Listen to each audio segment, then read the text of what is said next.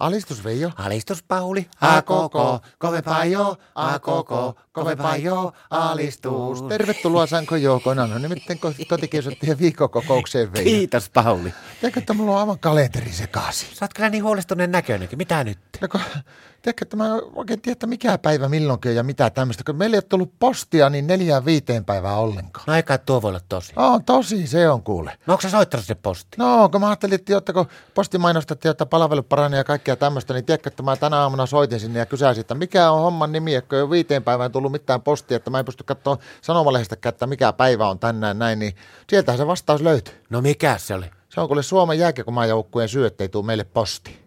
No miten se voi Suomen maajoukkueeseen liittyä? No sillä aikaa, kato, että kun posti on laajentanut sitä palvelua, niin tiedätkö, että se on nyt se postipoka, joka jakelee meidän alueen posti, niin se on Suomen jääkiekkomaajoukkueen lääkärinä nyt.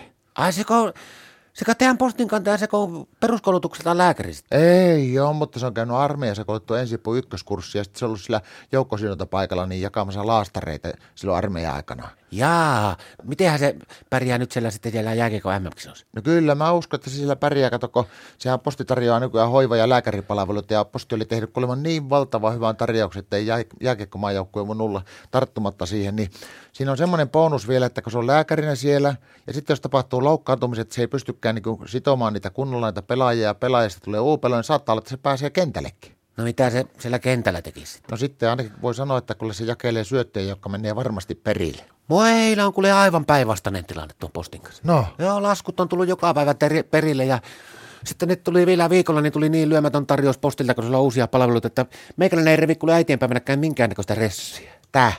Kato, posti hoitaa nykyään koko äitienpäivä sydämit kondikseen. miten se hoitaa ne? No tämä kusti, joka polkee siinä meidän alueella, niin kato, mä oon hoitanut sillä lailla, pistin sinne pikkusen hilloa postin tilille, niin se tulee puoli seitsemältä aamulla kusti polkaisee meidän pihaa ja silloin siinä kuule postirepuussa, niin se on tehnyt äitienpäiväkortti, sitten siinä on termarillinen saludoa lämmintä kahvia, erikseen kermanekkari, jos ei tykkää mustasta kahvista, sitten se on leipassut sinne kakuun, ja sitten sillä oli semmoinen lista äitienpäivälauluistakin, niin sehän laulaa luikattaa Martalle jonkun biisinkin.